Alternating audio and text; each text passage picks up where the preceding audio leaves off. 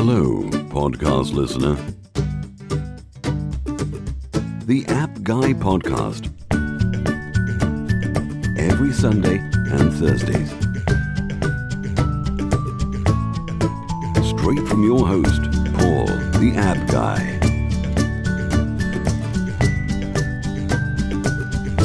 Sharing his app entrepreneur journey with you for your enjoyment. The App Guy Podcast.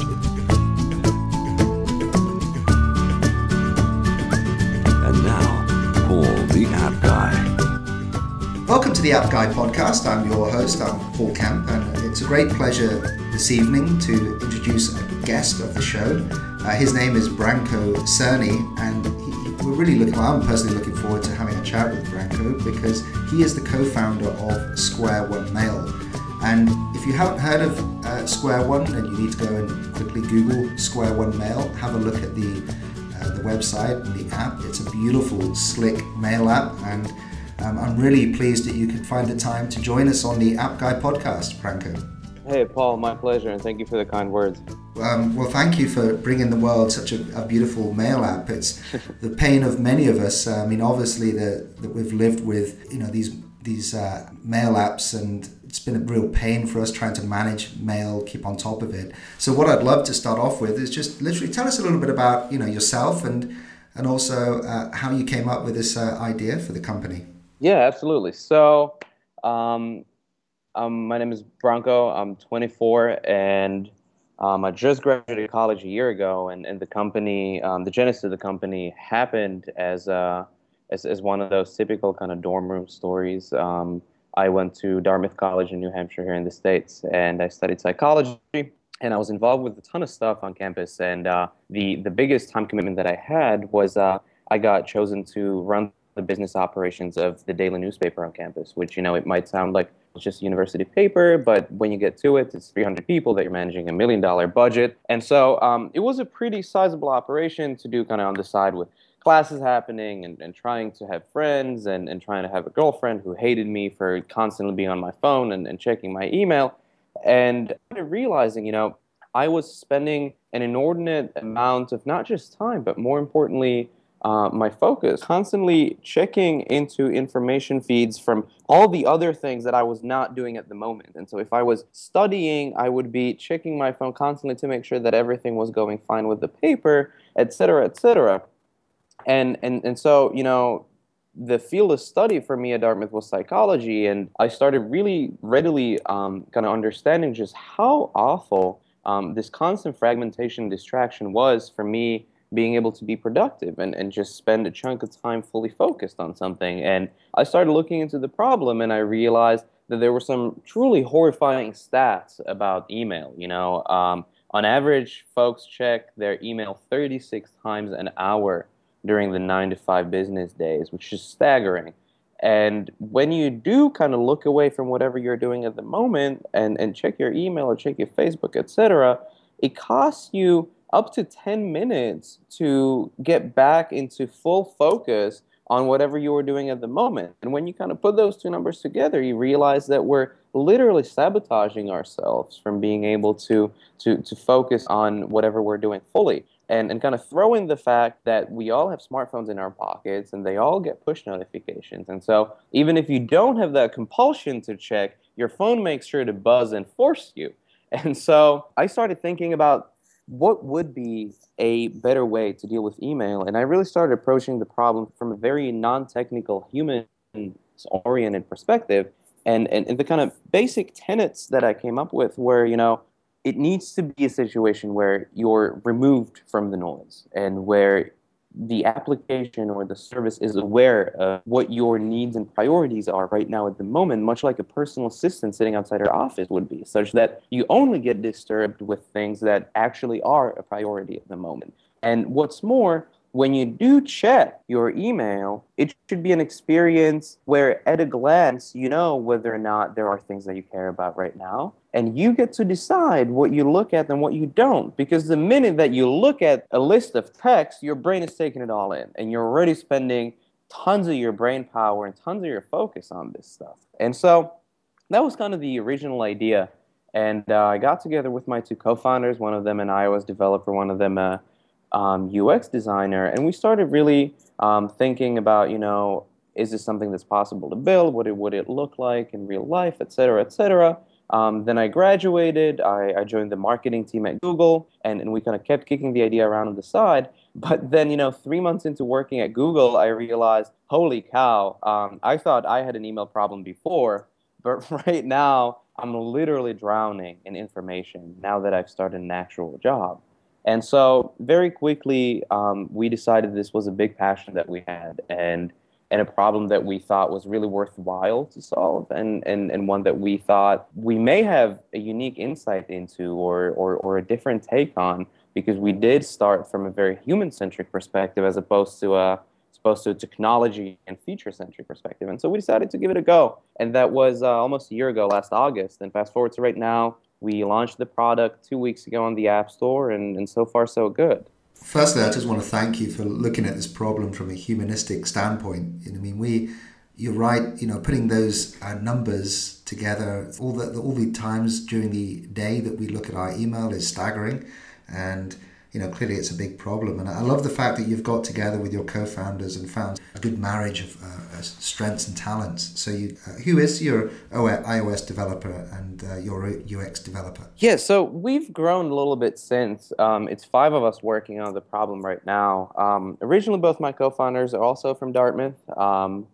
and uh, so so we're kind of all you know recent grads. But since we've hired a couple much more senior guys onto the engineering team. So um, Wei, our backend uh, engineer, actually spent five years at Google working on on the Gmail backend, and uh, Arthur, our senior iOS guy, developed the entire uh, was the lead iOS developer in the entire CRM platform at Insightly, and has built a, a number of kind of top ten apps before.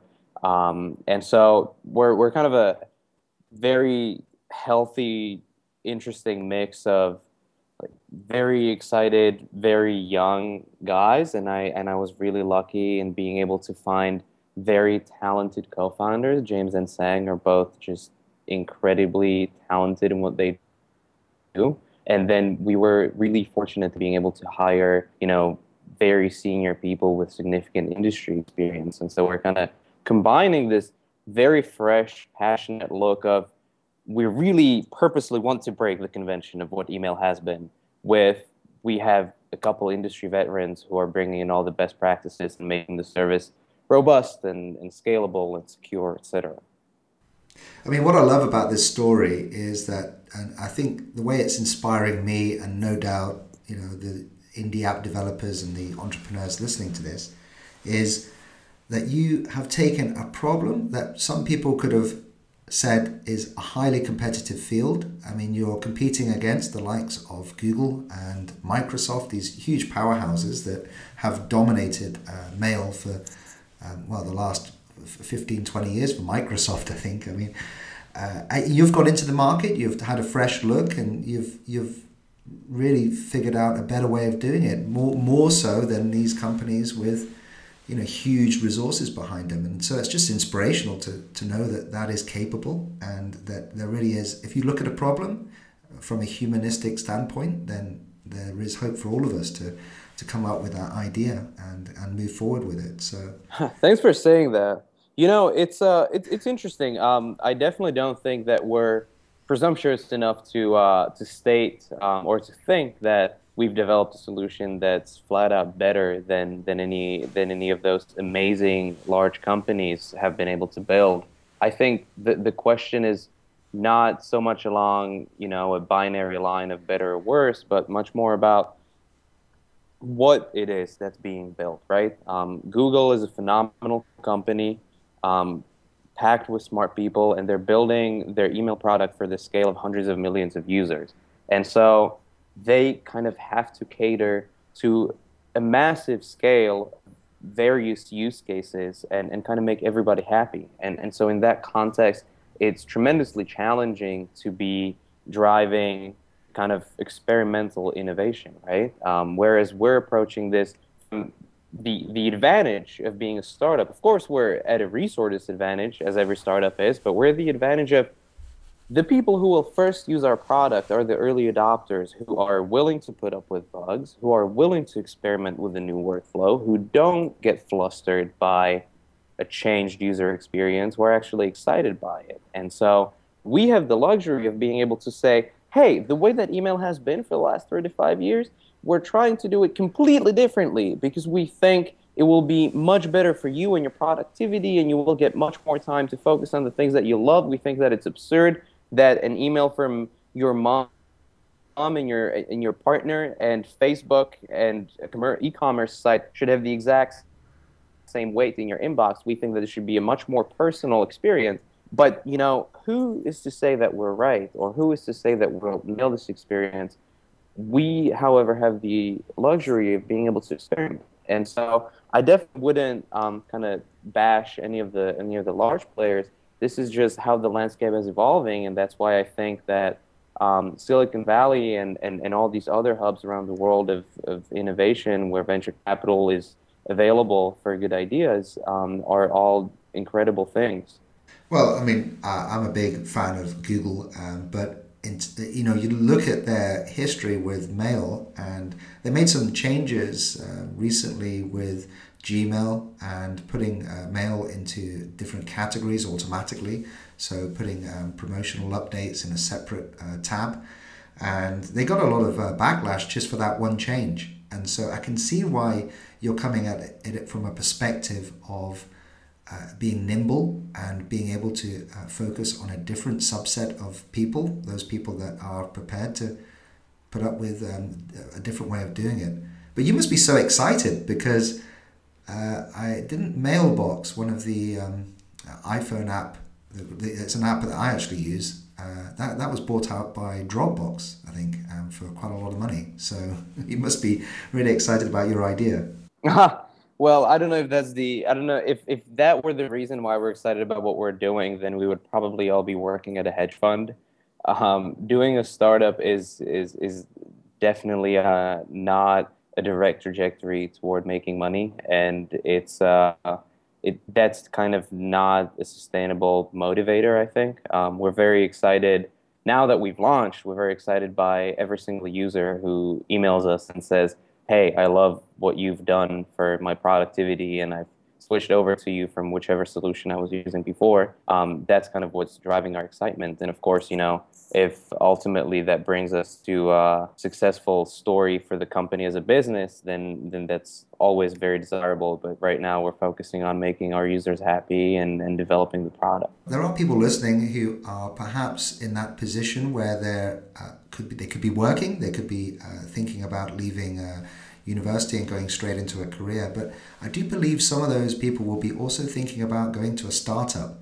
So perhaps you could just expand what it's really like to work for a startup. I mean, the ups, the downs, you know, the, paint a picture for us in terms of the emotions that you have to go through working in a startup and, and try to give some sense of what it's like to those people who may be sitting on the fence? Yeah, um, you know, I think everybody's experience is very specific, and I don't know just how qualified I am to generalize, but overall, I think um, doing a startup takes a specific kind of temperament and mentality. Um, there are different people have different things that make them tick, and I think um, if being independent and and kind of mentally responsible for making things happen is something that you need in your life, then then a startup may be the right challenge. Um, the the amazing thing is that your job is not just a job. You're never kind of off the clock, even if you're you know out drinking with your buddies. That may be when you get the idea of how to make that one idea happen.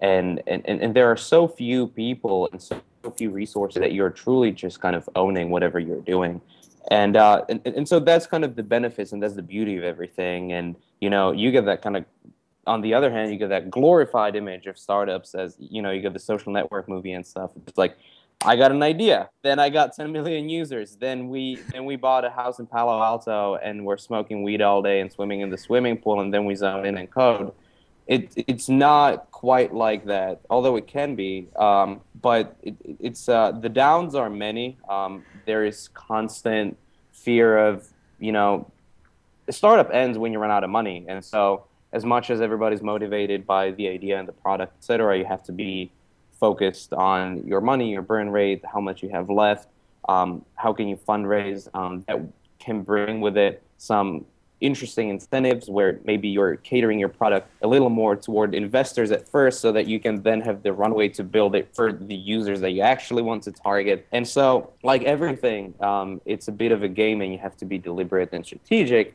Um, but it's it's a very exciting and fun game. And and for me you know especially at, at, at a young age um, what's incredible about doing a startup is that I feel like I'm learning all the right things. Um, you know, you can you can work at a large company and, and it may be right for a lot of people, um, but often at a large company you will be learning things that are specific to that company. You'll be learning about how to do things right at that particular company, how the structure works at that particular company, how to promote your personal professional growth at that particular company.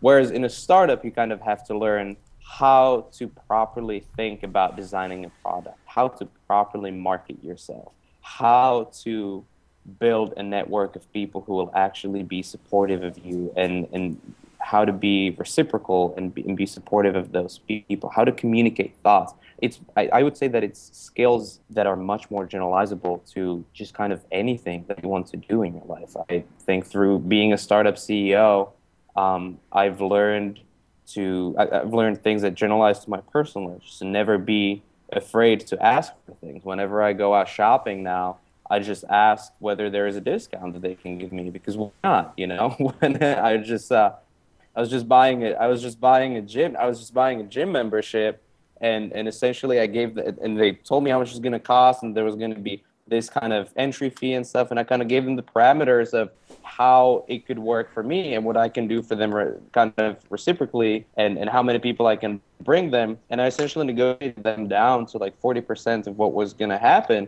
And that just kind of becomes force of habit. That just kind of becomes the life skills that you bring with you into everything you do because you have to learn them in order to survive as a startup. And I think that that's what makes it a really exciting path to take in your life. I, I was almost thinking as well, um, you mentioned at the start your girlfriend got quite frustrated with you being constantly on your phone. So I can't imagine what it's like living with you now uh, whilst you're at a startup uh, focusing on apps uh, or the app uh, for mail. So uh, I can't imagine you get too much free time.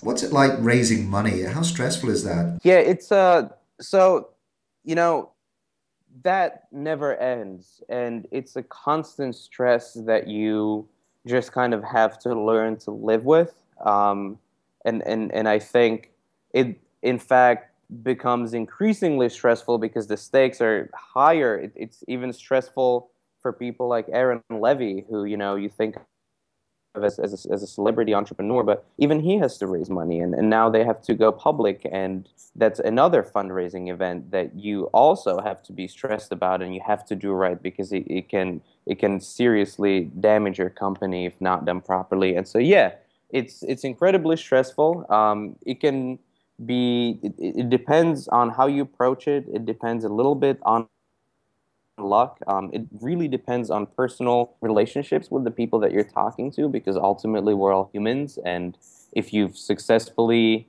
executed on an idea previously and people know you, then they're that much more likely to trust you and, and invest in you and maybe an early stage.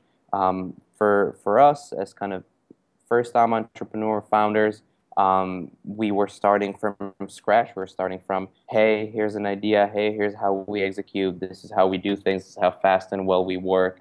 Um, it, it's all about building relationships. And so that side of fundraising, I really enjoy. Um, going out and meeting people who, as a rule, are incredibly smart and incredibly inspiring.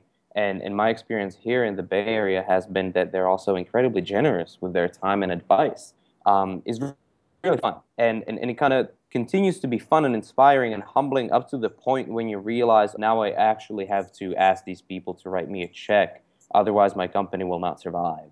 And then it becomes kind of less fun and more stressful a little bit. And, uh, but you know, I, I think it's uh, like everything, it's an acquired skill. Um, there is a method to fundraising. There are people who can give you advice who have gone through it. Um, there are there are ways that you can sabotage yourselves. There are ways that you can set yourself up for success. And kind of general best advice is look at people whose kind of story is as much is as much um, akin to your story as possible, and ask them about how they did it, and then take that with a grain of salt because sometimes people get lucky, sometimes they get unlucky. Um, so yeah, fundraising is a is a big part of what a startup CEO has to do. Um, in an ideal universe, we should all be able to build the product first, show how amazing it is, and only then fundraise on that. But unfortunately, that's not sometimes the economic reality of where people are. And so sometimes you do have to kind of raise on an idea or a wireframe or just an impressive pitch. And, and, and those things can, can get tricky, but it's doable. And I think the, the, the most important pieces are one, approach everything as building a personal relationship, and two, don't be afraid to go to a number of people because you know um, all these investors they all have their own personal thesis. They all have so many possible deals to look at. And so it, it's a little bit like dating. It's it's to a certain extent a numbers game. That was my philosophy when i was at college as well That's another story. You know, you sound remarkably mature for a 24 year old, and it's just a joy to listen to you. And uh, I'm amazingly impressed. If I had a few million in the bank, then I would be throwing money at you, Branko. Uh, uh, so I'm sure it's a lot easier now. Um, now you've got a product out and it's launched. It's it's on the App Store, is it now? Can we download um, Square SquareOne? Yeah, it is. Great. So yeah, I'm sure that now you've got a working product. Uh, well, I guess all the, the headaches of uh, maintaining the open rate and uh, making sure that it stays on and, and, uh, and working. So I just wanted to mention that uh, we had a recent uh, episode where I chatted to an interesting guy called Samuel uh, Hulick. And what he's doing, he does user onboarding. Have you come across the term user onboarding? Yeah, of course. Yeah, sure. So I wondered if you had um, incorporated that uh, into the app and you'd got any independent people going through and doing the uh, user onboard for the SquareOne Mail app? So we do have an onboarding experience and a tutorial um, that that kind of happens first thing when you install the app. Um, we built all of it in house with a lot of design and user experience advice from uh, from our advisors and investors and whichever resources we could tap into. Um, and, and, and it's massively important, and we're still nowhere near perfection um, with every update that we push out, we still try to make the message a little clearer and, and, and the copy a little briefer, etc. Um, I think there are kind of two. I was actually in a very interesting kind of coffee chat um, yesterday with, with an amazing designer out here. Um, his name is uh, his name is Jared, and he was a designer at EvoMail, which is another email app. And I highly recommend to read his stuff online He's just 19 and incredibly brilliant, Jared Irandu. And he told me that there are two parts to onboarding. One is the obvious, which is teaching the user how to use your app, and, and that's what most people do and what most people do pretty well. But the other one, which he claimed, and I agree, is, is much more important, is the part where you make the user feel, not just understand, but feel why they should want to use your app and stick with it. And that was one of the things that Mailbox, for instance, did such a phenomenal job of. They had this video that they put out that 2 million people could empathize with before they even launched the product. And, and, and then all those people were turned into loyal users, not just because the product was better than whatever was out there, but also because they had this emotional loyalty to that product because they knew why they were using it. They could explain it drunk in their own words to their buddy at a pub or to their grandma. And and that's when you know you have a really powerful onboarding experience. And what have you learned then from your onboarding? Are there any tips that you could share, uh, suggestions for us uh, going out developing all these different apps? Are there any things to avoid? Uh, perhaps you can give us one or two highlights of um, you know what you found from your user onboard experience? Yeah people don't read at all. Uh, anything okay. anything that you write um, in your onboarding you can presume that it will not be read.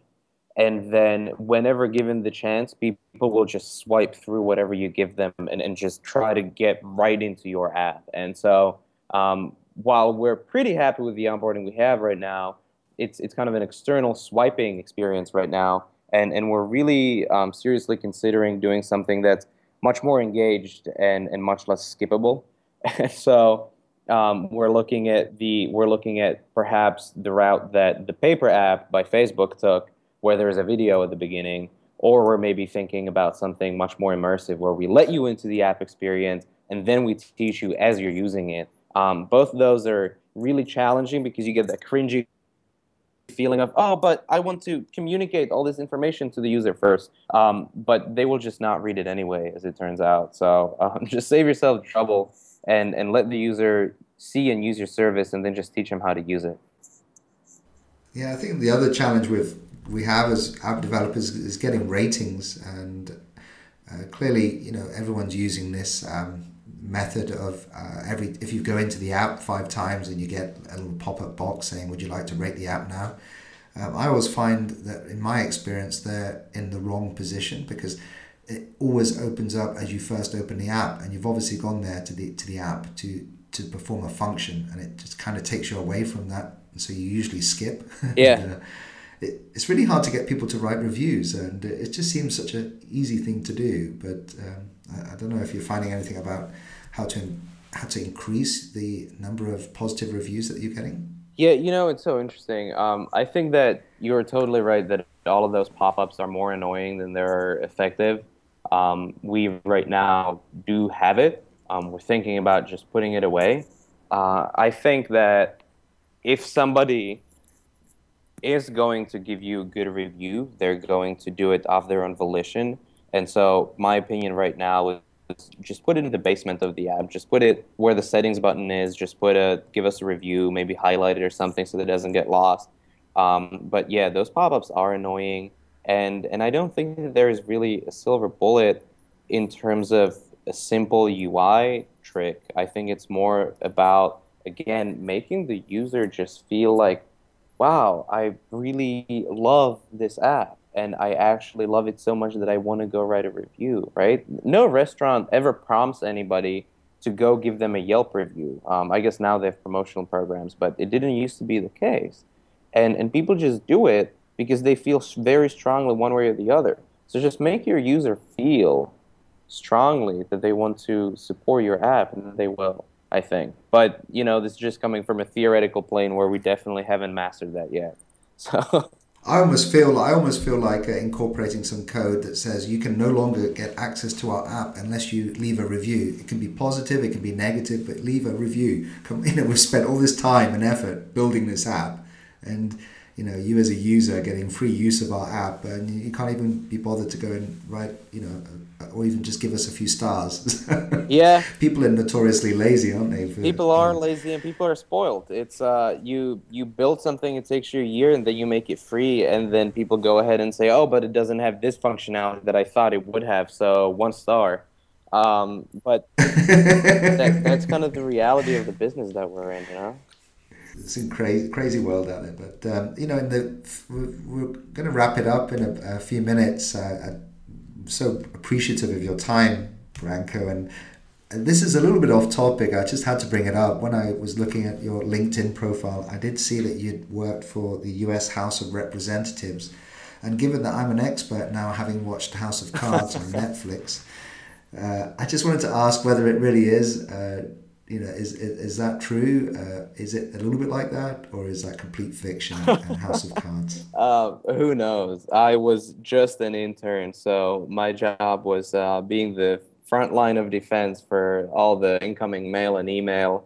Um, but it's definitely a really interesting subculture. Um, you know, I, I, attended a number of kind of hearings and, and, and meetings and, and, and caucus um, assemblies and things like that and and it, it's just like a sub universe of its own. Um, I it, it's very hard to describe, but I would not be shocked if all of that intrigue was going on underneath, underneath the surface because um, it definitely is its own little world.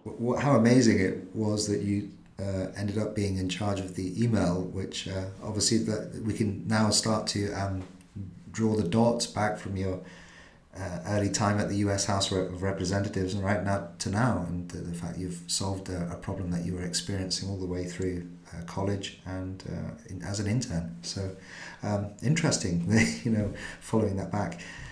Uh, so before we finish off, is there any last words you would like to leave the audience? Anything that you feel we haven't touched upon? And, and also, um, it would be nice to know uh, how people can get in touch with you or reach out to you and connect. Yeah. Um, so, second question first. Um, absolutely would love anybody's feedback on the app that we've built and we're continuing to improve on. Um, it's called SquareOne Mail. It's in the apps Store productivity category. Our website is squareonemail.com. I can be reached at b-r-a-n-k-o at squareonemail.com. Um, would love any feedback. I am very good with my email now that I have SquareOne, so I answer emails.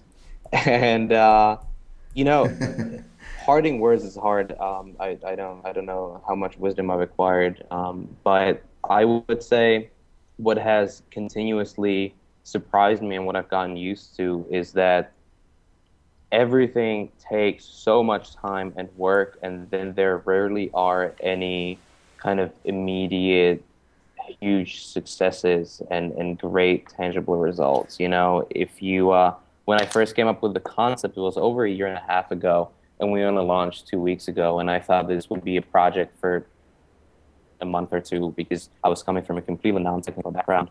And, and, and the more founders I talk to, when I, I've been fortunate to talk to some of the very successful ones, the more I learn that things like building something for a year and then launching it and you think that at launch it, the entire world is going to listen and notice and, and realize that you've just changed the world and then what happens is you're lucky if you get one TechCrunch mention and 10,000 people download your app, you know. Um, so it's, it's really important to be grateful for those small steps and realize that there is very rarely like a massive um, wave of everybody being interested in what you're doing. Everybody's busy with their own lives and it's very hard penetrating that kind of noise. So just kind of keep at it and, and nurture the users that you do have and, and try to make them even happier and, and make your goal to convert a few more every week and then all of a sudden that that big event of everybody paying attention will happen at once. Yeah, one of the previous episodes we had a chat with uh, Nathan Barry who's big in digital products and he said that uh, there was one time he uh, failed to follow his own advice about a launch sequence. And he just put a product out there that he thought was his best product.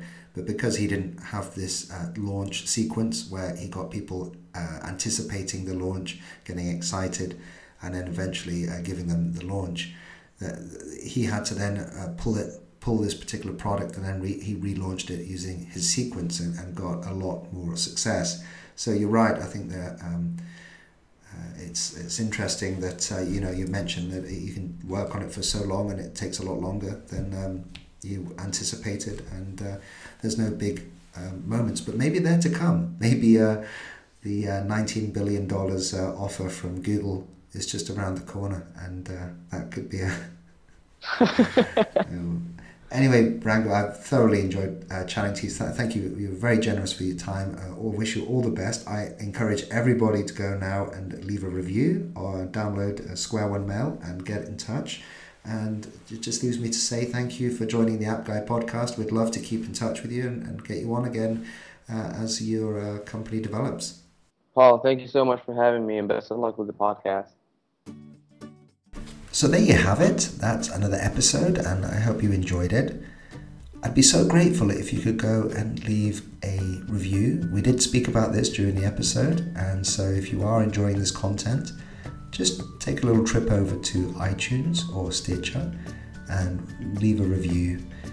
You're not only helping me, but you're also helping other people find the content. And that's because when you leave a review, Apple notices that and may even put us in the new and noteworthy section of podcasting. So help others find this content by leaving a review. If you did hear something through this episode that you'd like to go out and find some more information about, then you could pop over to my website. It's onemob.com.